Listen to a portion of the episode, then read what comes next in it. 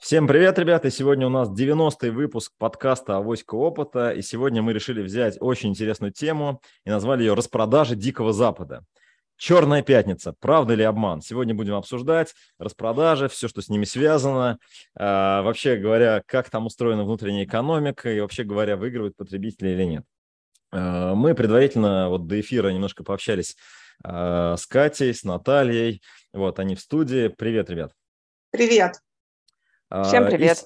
И, и сегодня вот первый вопрос сказать тебе. Вот, был ли у тебя или у твоих родственников какой-то опыт а, покупки в Черную пятницу, действительно ли это какие-то крутые распродажи? Вот расскажи, пожалуйста, что там объективно происходит именно с распродажами? Это реально какая-то выгода или бывает, что ну такой немножко обман, да, то есть такого продавца, который там накручивает 100%, потом, значит, 80% скидывает и так далее?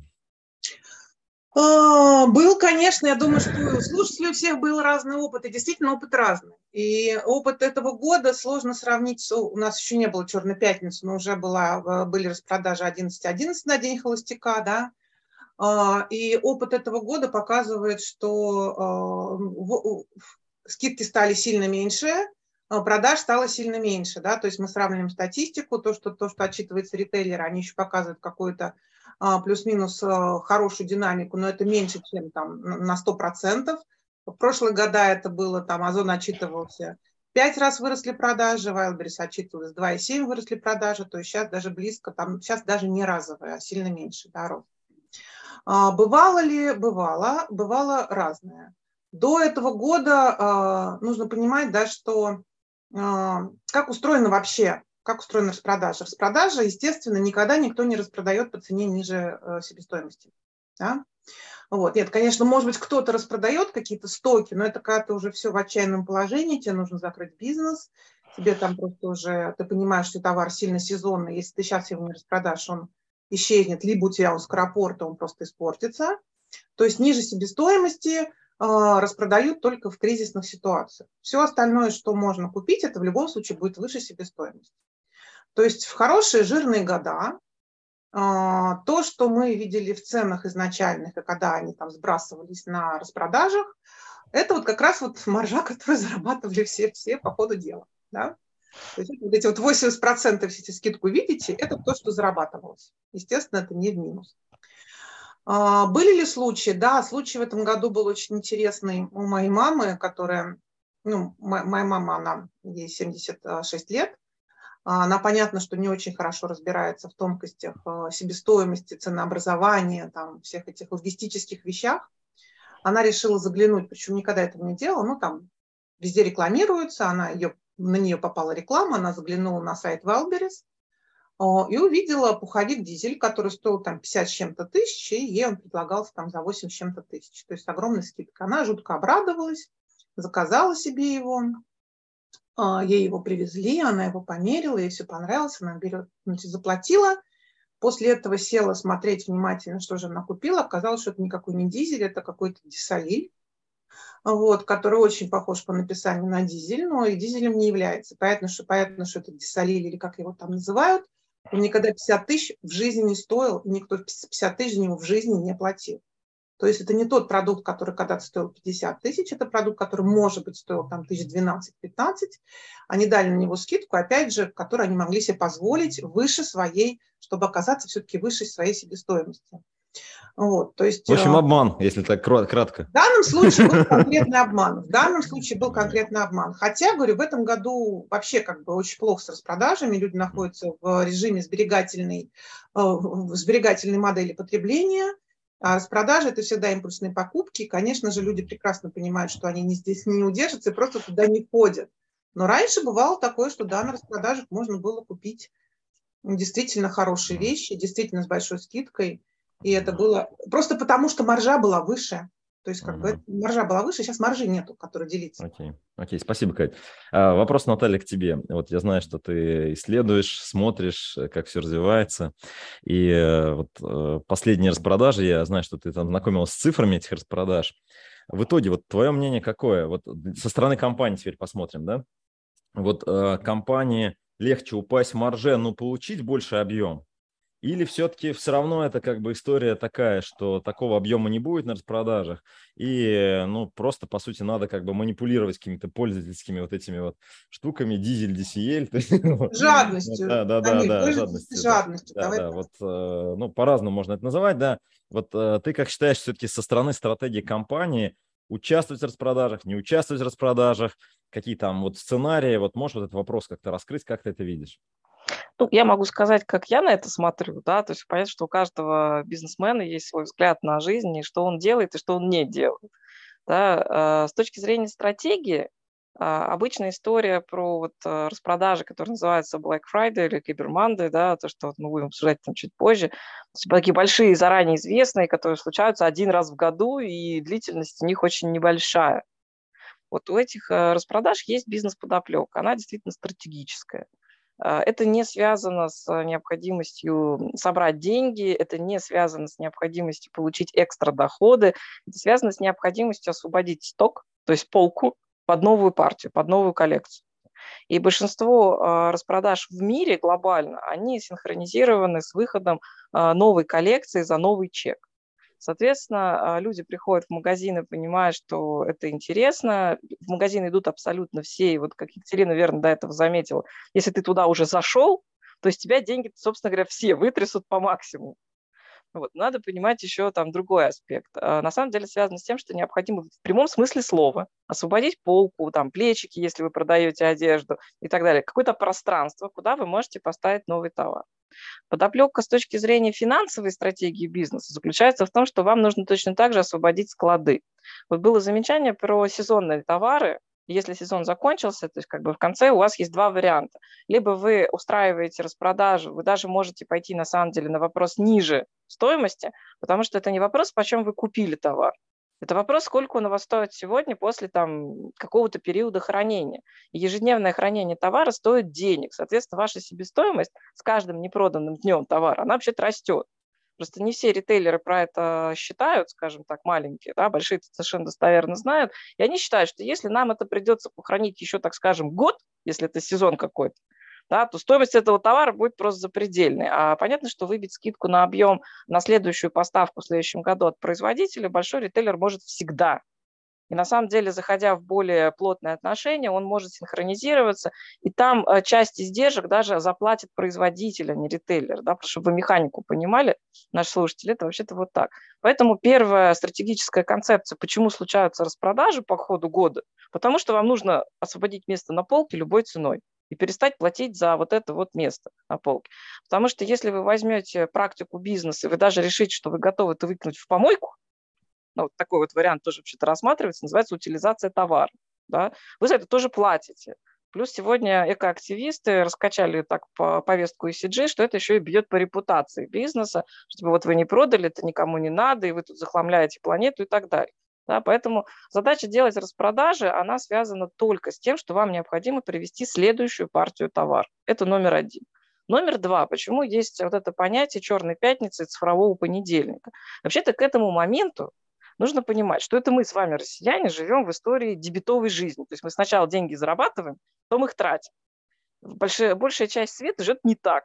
Она сначала получает э, место работы, идет в банк, получает кредитную карту и живет в кредит.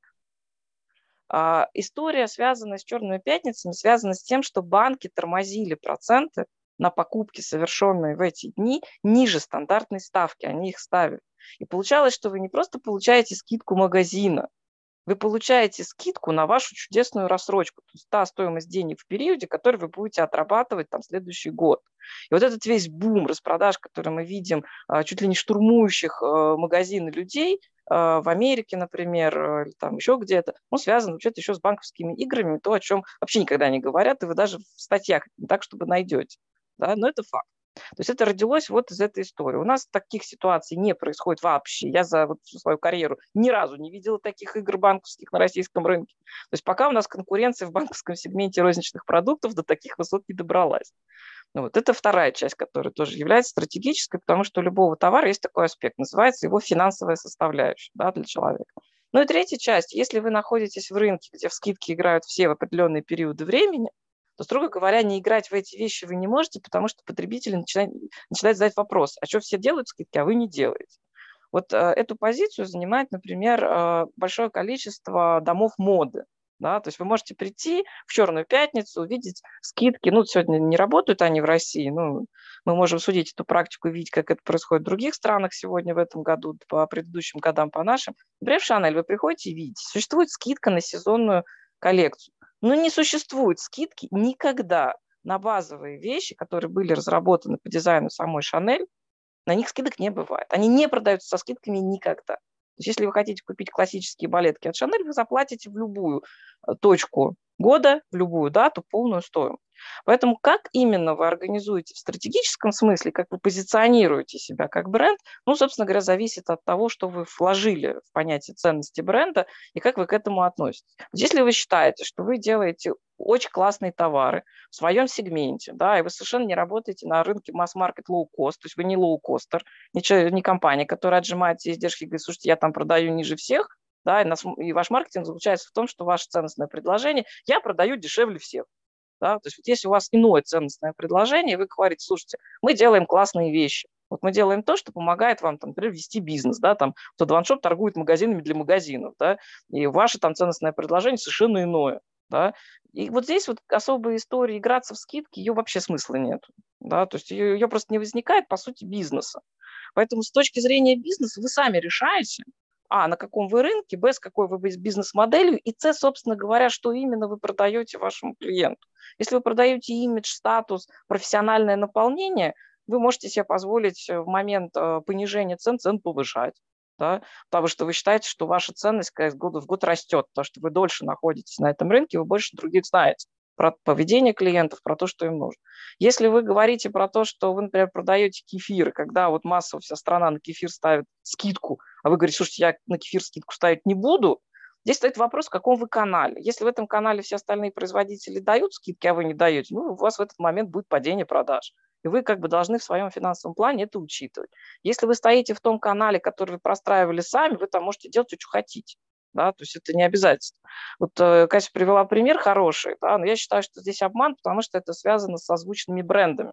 Да, то есть такая история как специально используется, когда на название бренда, дизайн бренда подгоняется под какого-то лидера рынка. Да, в данном случае это история про бренд Дизель. И, конечно, люди могут ошибаться. Но это одноразовая покупка, которая расстроит человека навсегда. Человек получит отрицательный опыт не только от этого бренда, но и от площадки, на которой он с этим обманом столкнулся.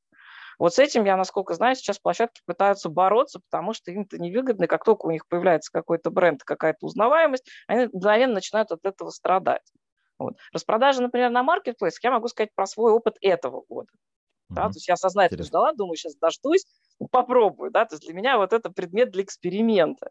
Я решила, что я буду покупать еду в распродажу. То есть это самый такой пластичный вопрос, на который действительно, ну, скидки есть всегда, и они наблюдаются. Значит, рассказываю свои наблюдения.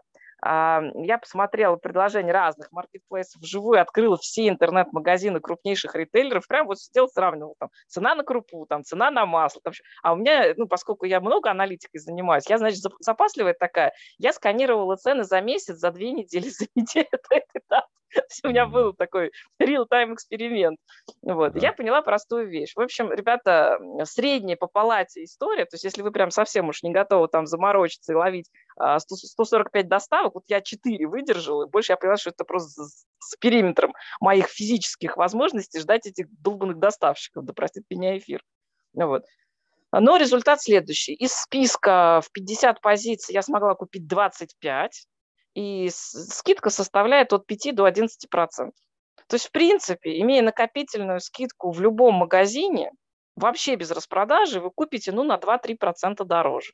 Это все, что можно сэкономить. Времени я на это потратила, это просто чудовищное количество. То есть я понимаю, сколько у меня стоит час, и сколько я сэкономила вот, ну, вот в этой закупке. Да? То есть ну, это смешно. То есть если ваш час стоит э, в реальной жизни меньше 70 рублей, вы что-то зарабатываете.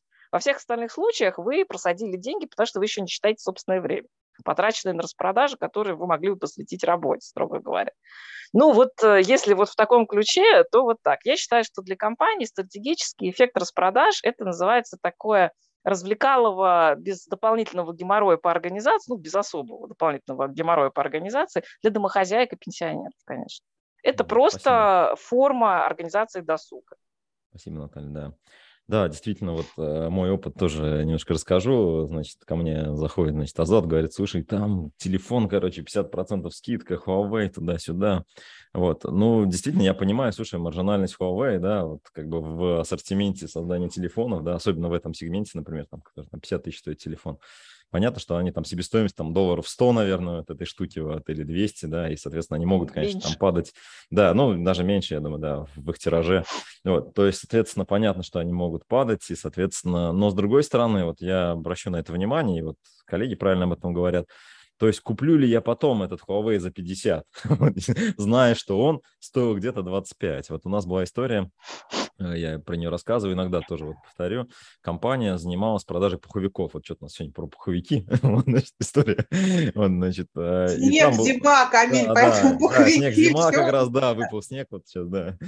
Вот. И, э, ну, был бренд, вот, пуховик, конечно, там не 50, но там стоил там 20 тысяч рублей, да. Вот, тоже, в принципе, достаточно там интересный большой бренд бренд, вот, все и так далее, и так далее. Вот бренд сделал что? Что они решили как бы свою дистрибуцию а, отправить не через дилеров, вот, а, значит, выйти на маркетплейс и, соответственно, э, играть, поиграть в эту историю в скидке. Надо сказать, что история в скидке, она же не только про там, киберпятницу или там про черную пятницу, да, киберпонедельник, точнее, черную пятницу.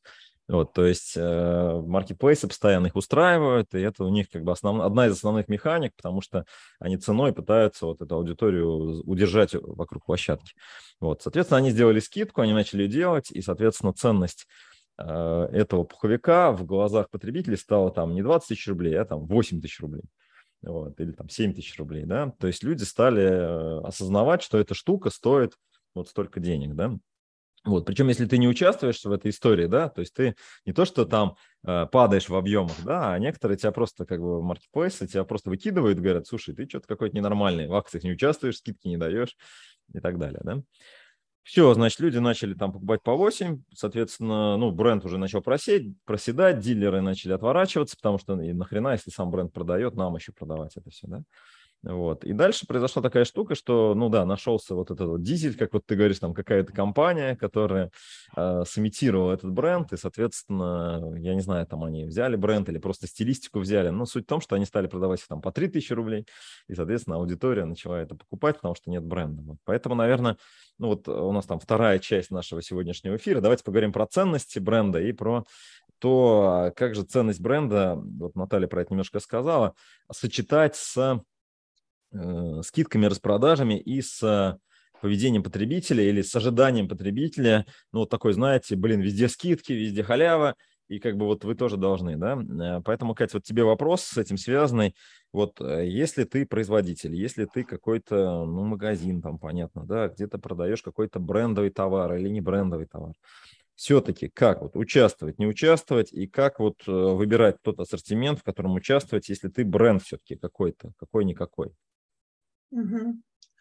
А, ну, я хочу рассказать про такой прием, который называется. Funny money – это когда ты завышаешь цену, даешь скидку.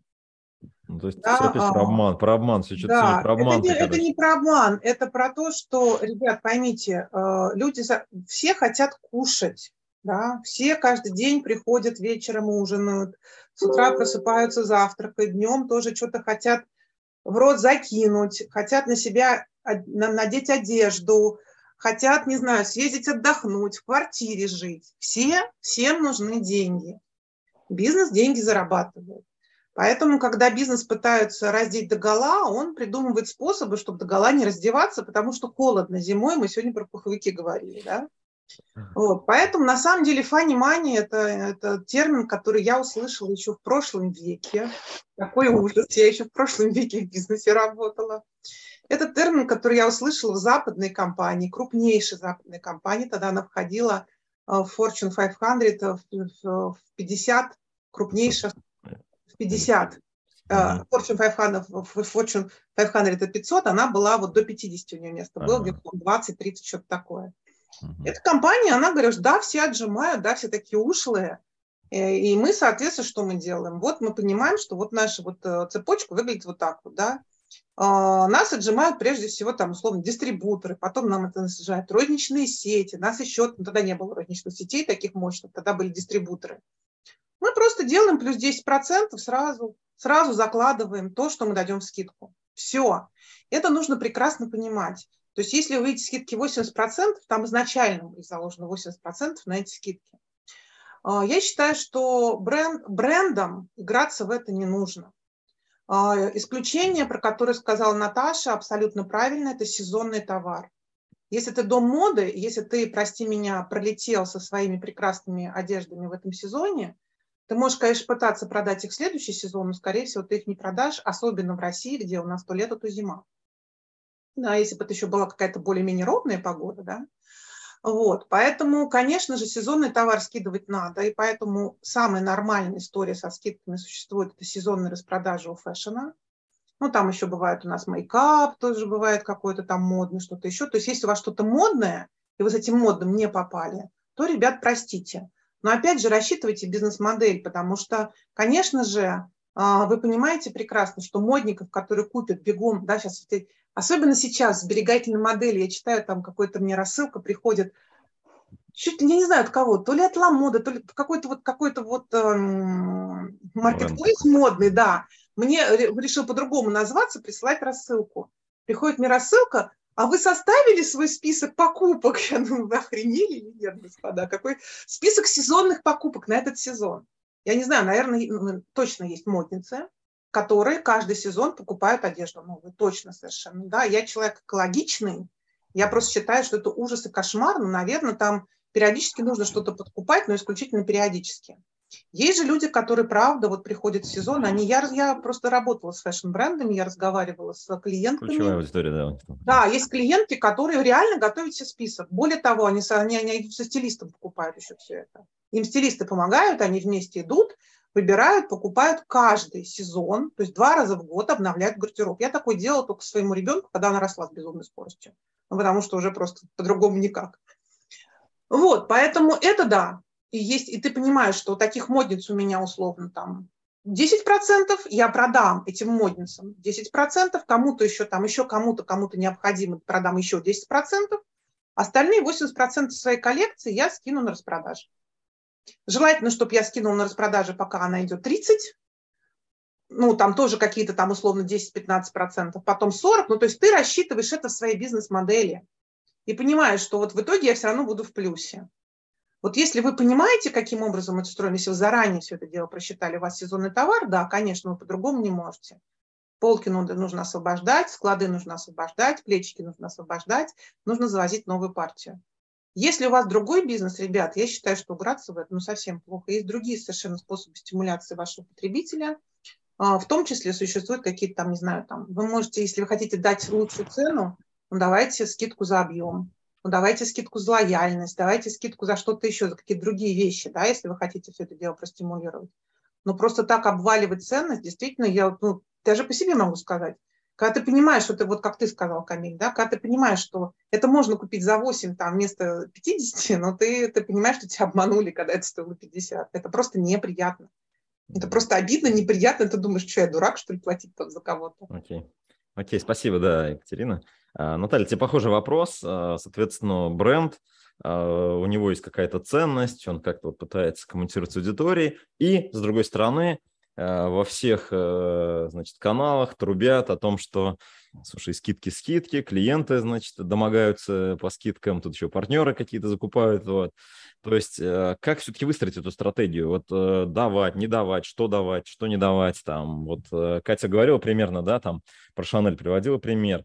А какая может быть здесь, ну, какая-то такая глобальная стратегия или куда это все вообще может прийти, да, то есть как вот это все выстроить в долгосрок, да?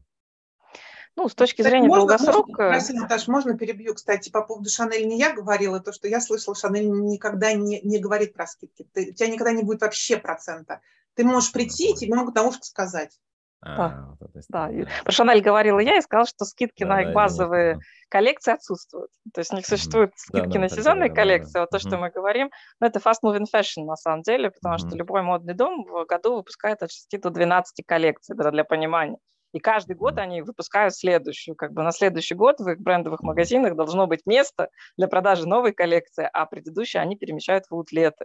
То есть они ее сбрасывают за любые цены для того, чтобы просто ну, не уничтожать товар. Но могут и уничтожать. На самом деле это известная история. Есть примеры от Balenciaga, например, когда они поняли, что коллекция не продана в этом сезоне, они ее не ставят. Тут Balenciaga, например, вообще не дает скидок. То есть когда вы говорите, где-то читаете, что вот вы можете купить Balenciaga со скидкой, просто не верьте. В их стратегии написано черным по белому, что они не, не продают со скидками никогда, никому, ни при каких обстоятельствах. Это ну, существует просто вот в их пространстве. Потому что они не просто фэшн бренд, они такой вот бренд высокой моды. Вот. И они говорят, мы, то есть то, что мы не смогли продать, мы перемещаем в наши музеи и уничтожаем остаток коллекции. Вообще просто тотально. То есть она даже в утлет не идет. Mm-hmm. Вот это интересный аспект. То есть у каждого бренда есть своя стратегия. А как ее делать? Вот ты задал вопрос. Да, да, Садиться, да, брать большой-большой лист бумаги и считать.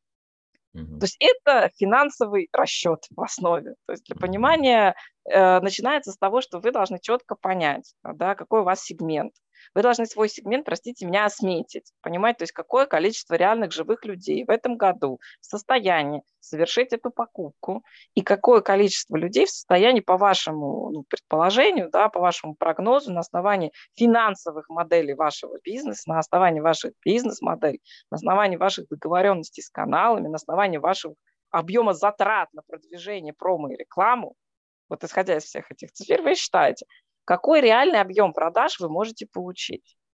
Вот исходя из этого реального объема продаж, вы заранее, как Екатерина уже сказала, закладываете вот эти изменения стоимости. То есть когда мы считаем, например, год вперед по какому-то типу продукта, мы считаем цены, мы считаем объемы, мы считаем количество сделок, которые совершат наши потенциальные клиенты в каждом канале продаж.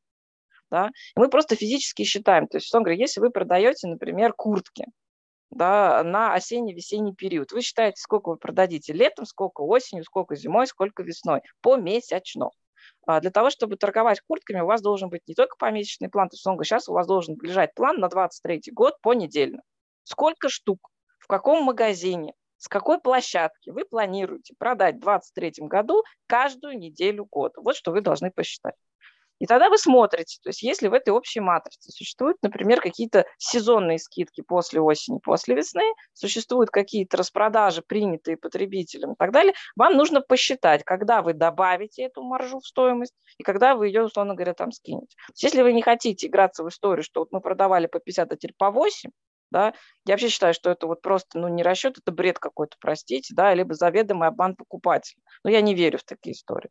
Я считаю, что с этой точки зрения там то, что может себе позволить розница, предельно это 40%.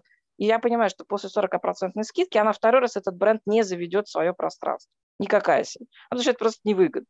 Первый критерий, который скажет любой крупный ритейлер, какова оборачиваемость с полки, да, и если вы говорите, оборачиваемость с полки у меня три месяца, они говорят, закройте дверь с той стороны есть вы должны понимать, с какой частотой вы подвозите товар и отвозите товар. С чем еще связаны вот эти вот истории сумасшедшие? Логистика не может, извините меня, весь товар, там 60% товара доставить за два месяца, ноябрь-декабрь. Соответственно, вы должны его привезти заранее, где-то хранить, и потом в короткую тоже подвозить э, в розницу, откуда его там будут тюками выносить, да, как мы в механике распродаж предполагаем. Соответственно, в реальности себестоимость этой истории, она сильно удорожает историю для производителя, для ритейлера, и вообще это вызывает еще необходимость нанимать дополнительные руки на склады. Да? Все это тоже бахается в реальности в цену.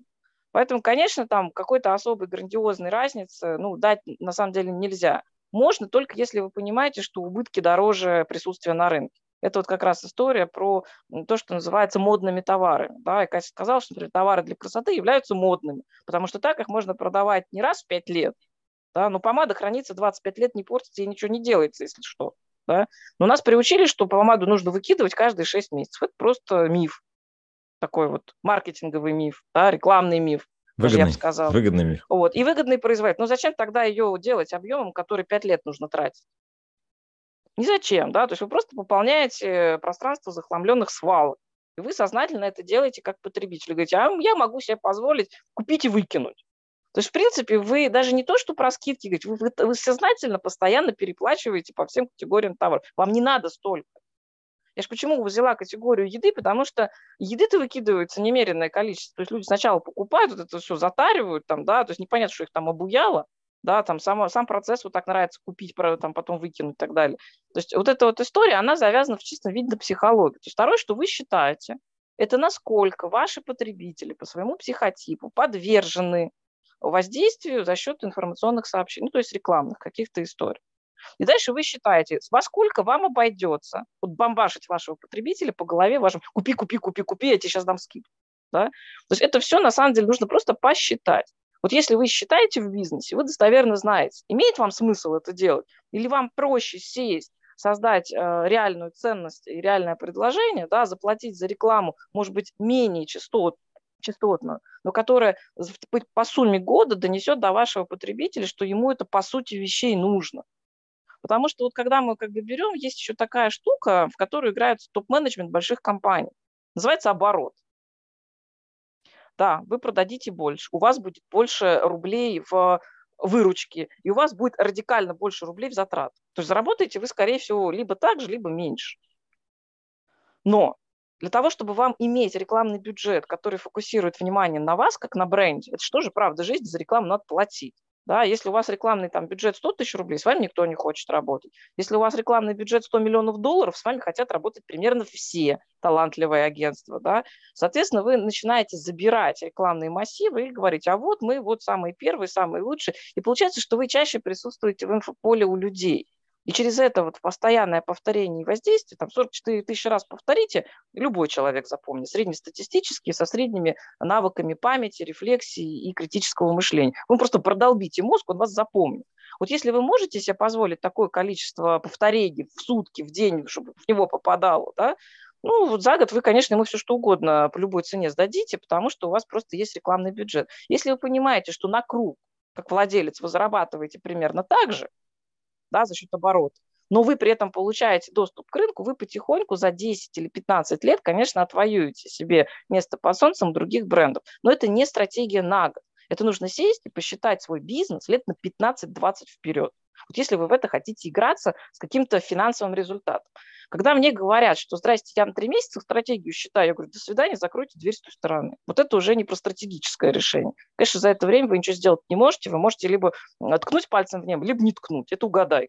Вот если вы говорите о каком-то серьезном подходе, ну тогда представьте себе, что вы проживете вот в этой истории логики взлетов, наценок, падений, скидок и так далее хотя бы 15 лет.